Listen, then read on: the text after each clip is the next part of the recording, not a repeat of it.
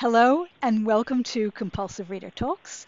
I'm Magdalena Ball, and today's guest, Peter Valentine, is an adjunct professor at James Cook University in environmental management and conservation. His focus on matters World Heritage began through involvement in Australian tropical rainforest conservation, and he subsequently became, became a member of the International Union for Conservation of Nature World Commission on Protected Areas in 1989. He's been intensely involved in natural heritage across Australia, throughout the world for many decades, assisting with the evaluation of nominations, establishing a graduate university program in World Heritage Management, participating in the management and evaluation of several World Heritage sites, serving terms as director and chair of the Wet Tropics Management Authority, and serving as a natural heritage expert on the Australian Heritage Council. He's also the author of the recently released gorgeous hardback book, World Heritage Sites of Australia. Peter Valentine, welcome. Thank you, Magdalena. Pleasure to be with you. You're pretty uniquely qualified in, in World Heritage expertise. Um, is did you always want to go into this area? Is this something that suddenly you, you looked around yourself and said, "Wow, I really know a lot about this"?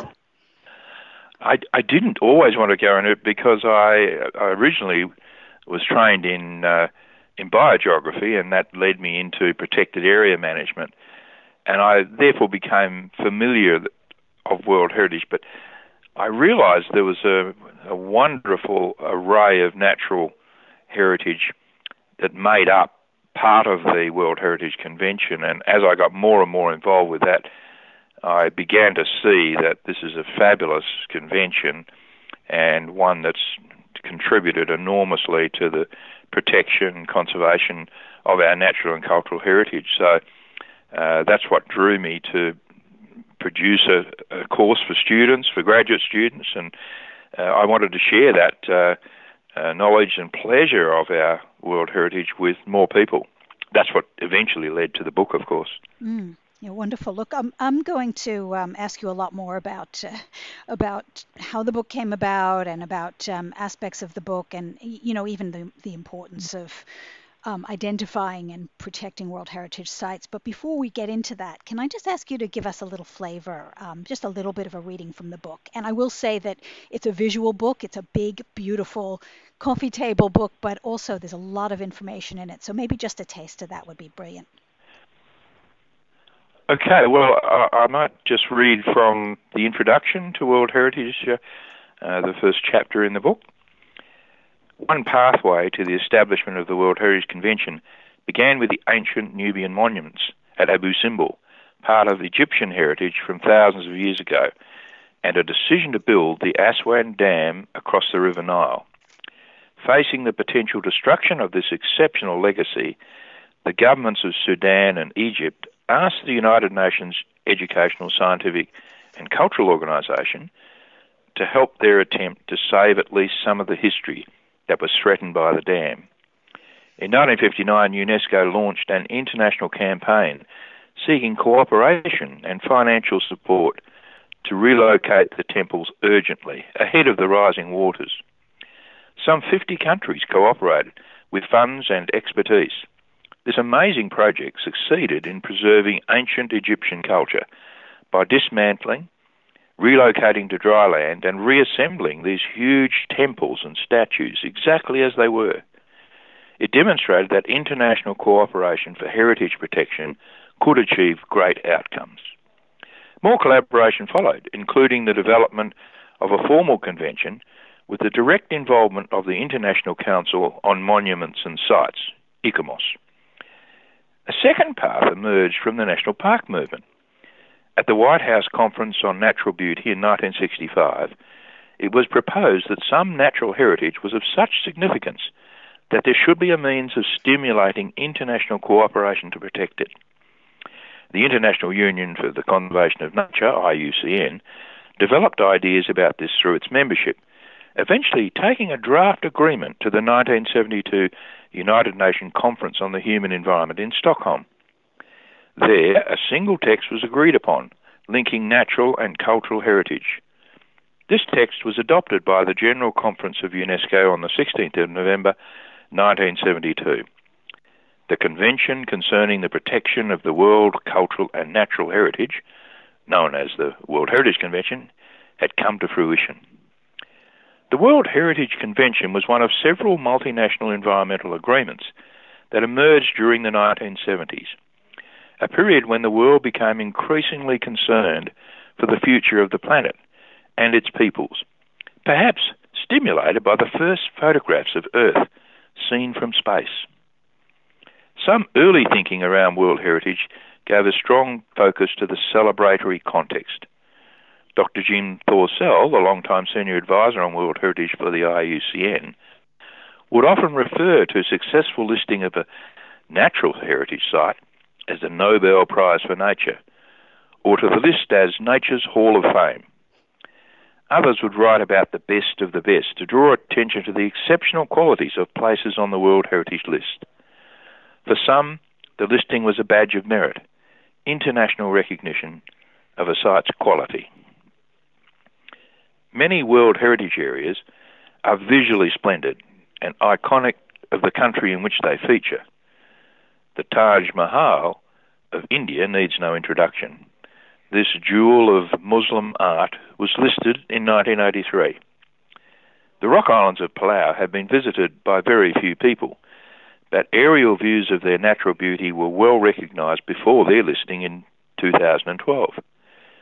Similarly, Australia's Great Barrier Reef was a global icon long before it was listed, as were Uluru, Kakadu, and the Sydney Opera House.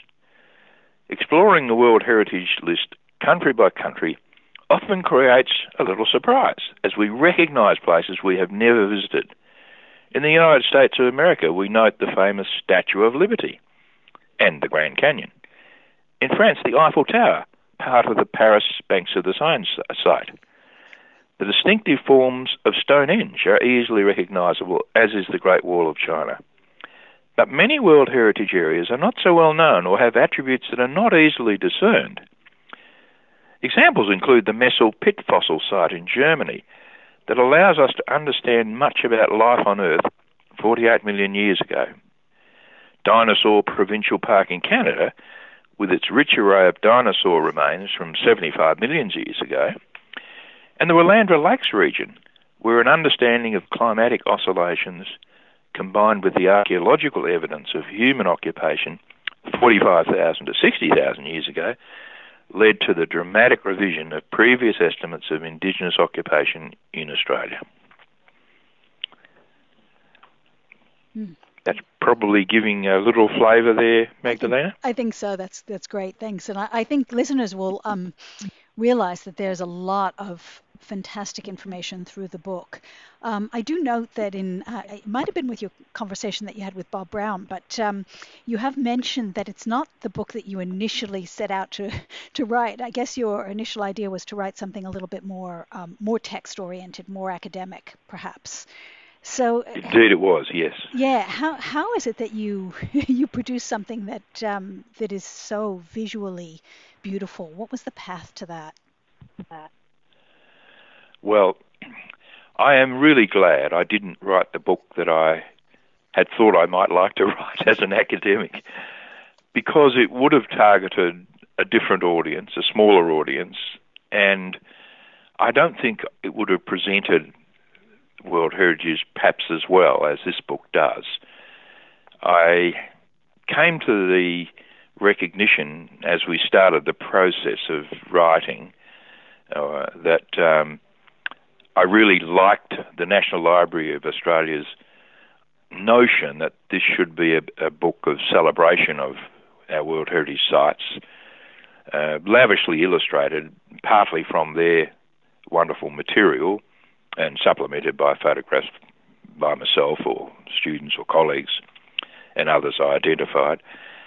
Um, and I think uh, on reflection, I really think this is a much better book than what I would have done originally. I would have certainly made a, a stronger effort to be more technical about each site, and and I, I don't feel that that's really what's needed for most people. It's it's understanding the nature of the place. What are the qualities that make it World Heritage? and how are they best described in ways that we can all understand eh, without necessarily being technicians. So, although I feel that the text has retained its authoritative nature, I believe that it's much more accessible to a wider audience, and hopefully, it's been written in a style that makes it interesting as well as informative. Mm. Yes, I mean, you talked about um, your own, perhaps your own early interest in this came from seeing the the Earth from the Moon, and you know these images kind of they they stay with us, don't they? They have a, a pretty big impact. They do indeed, and and I, I think uh, you know that that magnificent first photograph of the Earth from the early astronauts.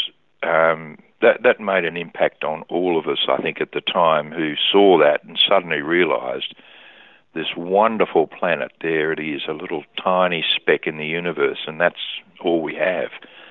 So I think it's not it's not a coincidence that the 1970s was an era of many international environmental conventions, and I place the um, the momentum for that around everyone suddenly realizing, wow, look at this beautiful planet, and it's tiny, it's small in this in the context of the solar system, not not to mention the universe, and we've got to look after it.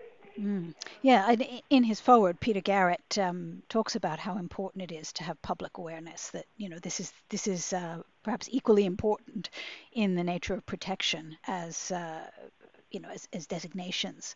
Um, is that also part of the impetus to to actually bring in more public awareness? Yes, uh, I really uh, felt that in Australia, particularly, perhaps more so than most other countries, we've had some World Heritage sites associated with conflict and controversy. And I wanted to bring out the other C word, celebration. I wanted to celebrate the wonders of what we have and help people appreciate that. So, without doubt, I, my intention with the book is to celebrate each of the sites and to ha- help people understand how significant they are in the context of the world. And uh, that's that's a, a, real target. I would love to think that um, perhaps tens of thousands of Australians will, will read the book and perhaps come away even more committed to the splendours of our natural and cultural heritage and the need to protect them. Mm. Yes. Um, so, did you begin with the, the visuals? Were you do, talk to me about how you managed to choose um, from that collection? And, and I think you also did you commission some images, or you, you used photographic images as well as the uh, the NLAs? Well, look, um, the the way it progressed was that uh, um, as I wrote each chapter in my head, I had a clear sense of what I wanted as a visual representation. And so at the end of each chapter, I each draft chapter, I would then produce a list of potential illustrations that I thought would be appropriate for that site. Um, in, my, in many cases, I, I, had access to illustrations that would do the job, but, but this was a, a partnership between the National Library of Australia and myself.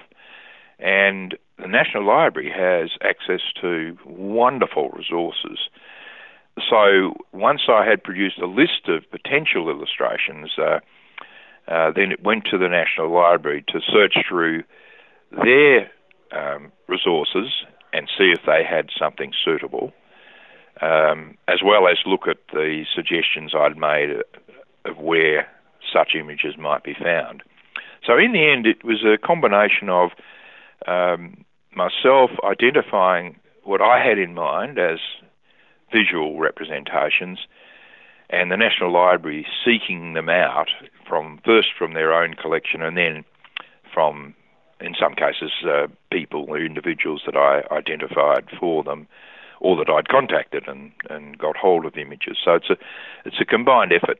Mm. Um, a good part of the uh, um, illustrations do actually come from the National Library uh, collection, and, and, we were, I think there was a generalised target of getting about 50% of the illustrations from the National Library collection. Mm. And, and are you pleased with the result? Oh, I, I think it's absolutely stunning. I am. I, I, because when you're working with the text, of course, uh, you you know, for me, when I'm when I was writing, always in my head I had images of the places. Uh, I knew all the places in in a visual sense as well. But what I needed to write was the information that people could read, and so that's the focus. The text was the focus. Although interestingly, Magdalena, I, I might mention this. Uh, uh, I wrote a pilot chapter which was Kakadu, and um, I, you know, put a bit of work and effort into producing a draft chapter on that. And I have a friend who's an, an artist as well as a wildlife photographer, and and I gave him a copy of the draft and said, would he mind reviewing it for me and giving me some feedback? And he gave me wonderful advice. He he liked the content, but he said I didn't really connect quickly enough in the chapter. He wanted something in the beginning of each chapter, or this chapter in particular, that allowed people to connect to the, the essence of the place. Mm. Now, this sounded to me like, you know, quite artistic work, not my normal field of academic writing, and I immediately appreciated what he was saying. And so I, I gave it a, a good attempt. I, I wrote an introductory section, which I, I used my imagination and tried to bring into existence a, a potential scene at the site 10,000 years ago involving, of course, Aboriginal people and and or an Aboriginal person. Um, and uh, I tinkered with that a little bit, and then I gave it back to him. He was he was happy that it had done the job, and that's pretty much what what is in the introduction for that chapter. Um, I then sent that draft to uh, the Kakadu board to make sure that I wasn't doing anything that might be considered offensive to uh, Indigenous Australians, and um, so that that was able to be confirmed. But the the whole idea of that seemed to be important. So I took my uh, friend's advice, and I then conjured up an imaginative piece of writing at the beginning of each chapter that I hope just engages people with oh, something about the site. And I've had some interesting feedback. In fact, at the Canberra Writers Festival, where the book was launched, uh, there were some people in the audience came to see me afterwards and spoke about uh, about their reading of the book, and um, um, they were particularly taken with my introduction to the Fraser Island World Heritage Site, K'gari. Uh, uh, because in that I imagine a, a, pebble sort of being washed down from the Blue Mountains World Heritage Area, from the Great Escarpment, and gradually making its way down into the the coast, and then being, uh, of course, en route, taking a long time, and being ground down to small sizes, and then being washed out to sea, and eventually moved around as they are, and finally moving north, and and eventually coming to land and settle on Fraser Island and, and creating this new World Heritage Site. And, and they felt that was a, a terrific way to get excited about Fraser Island and its origins. Mm. So it seems to have worked at least for some.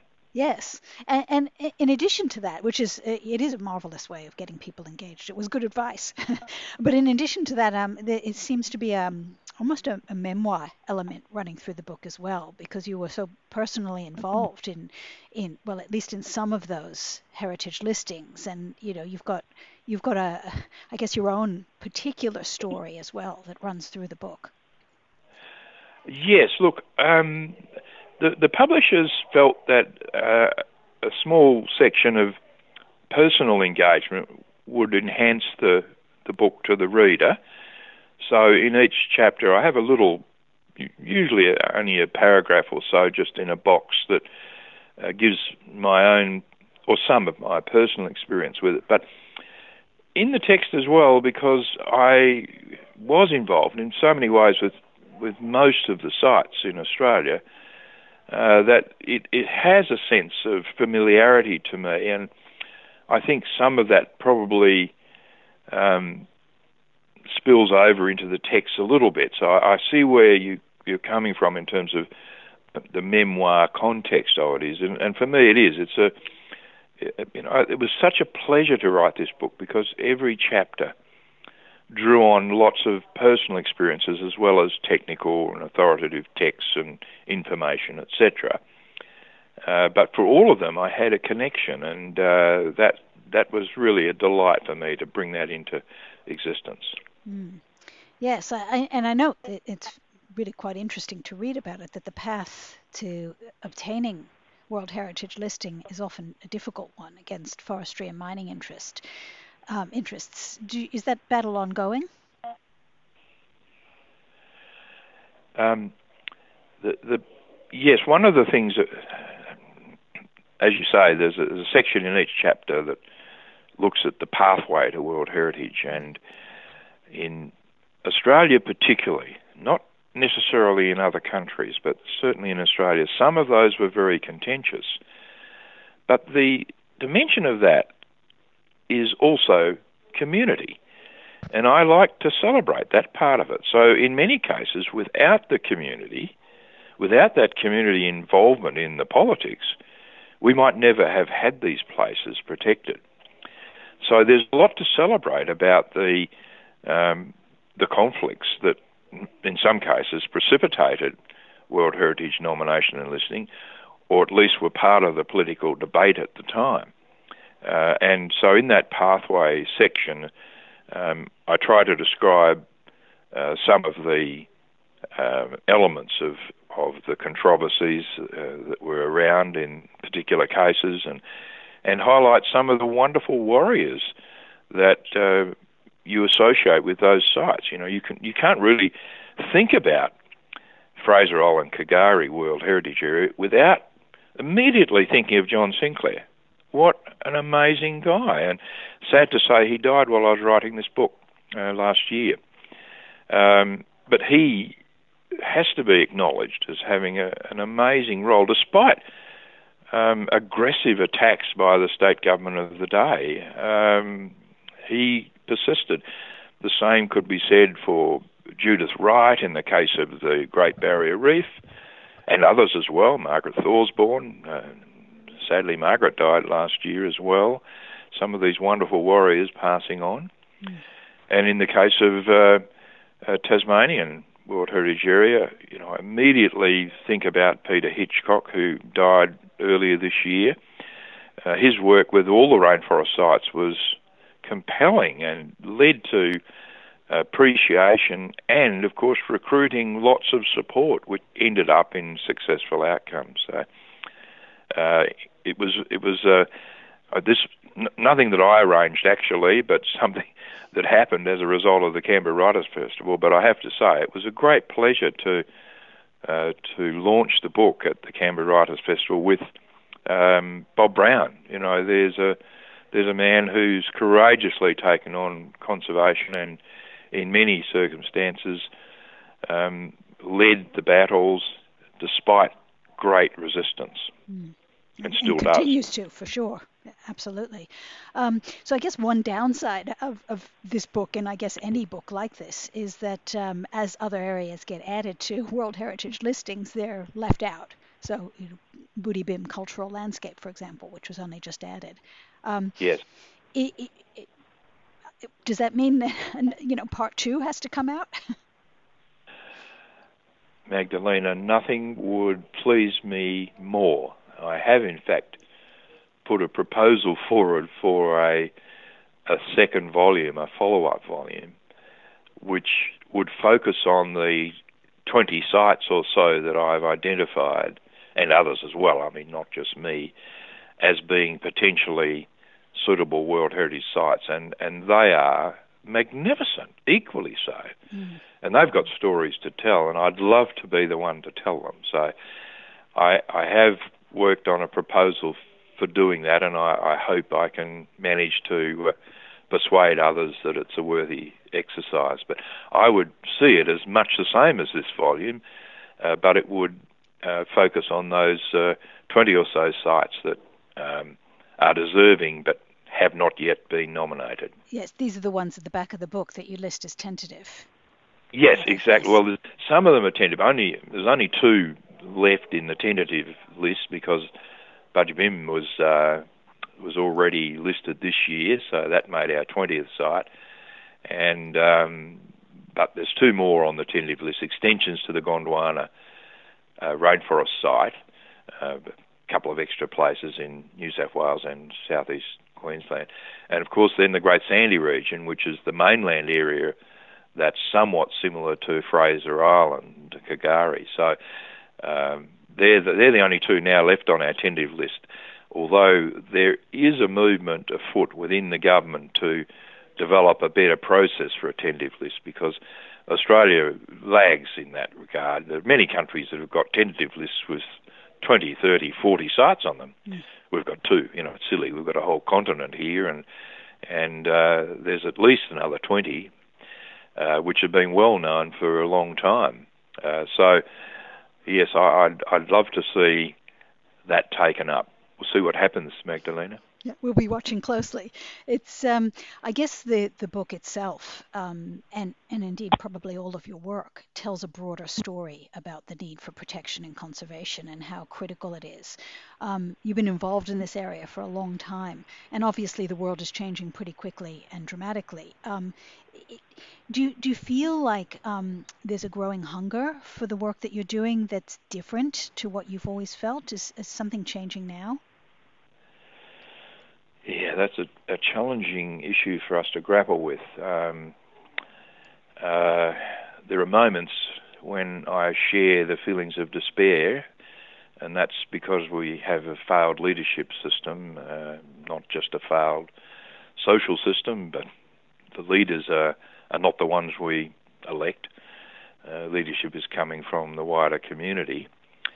And I think as the wider community gets more and more engaged with the reality of climate change and the threats to the environment, which spill over to threats to our whole society, um, I think people will be more interested in finding out the meaning and significance of these fantastic places, which we do have to work hard to protect. So um, I am hopeful that our society will continue to engage uh, with our heritage and see the important work that needs to be done to uh, identify it and protect it, conserve it.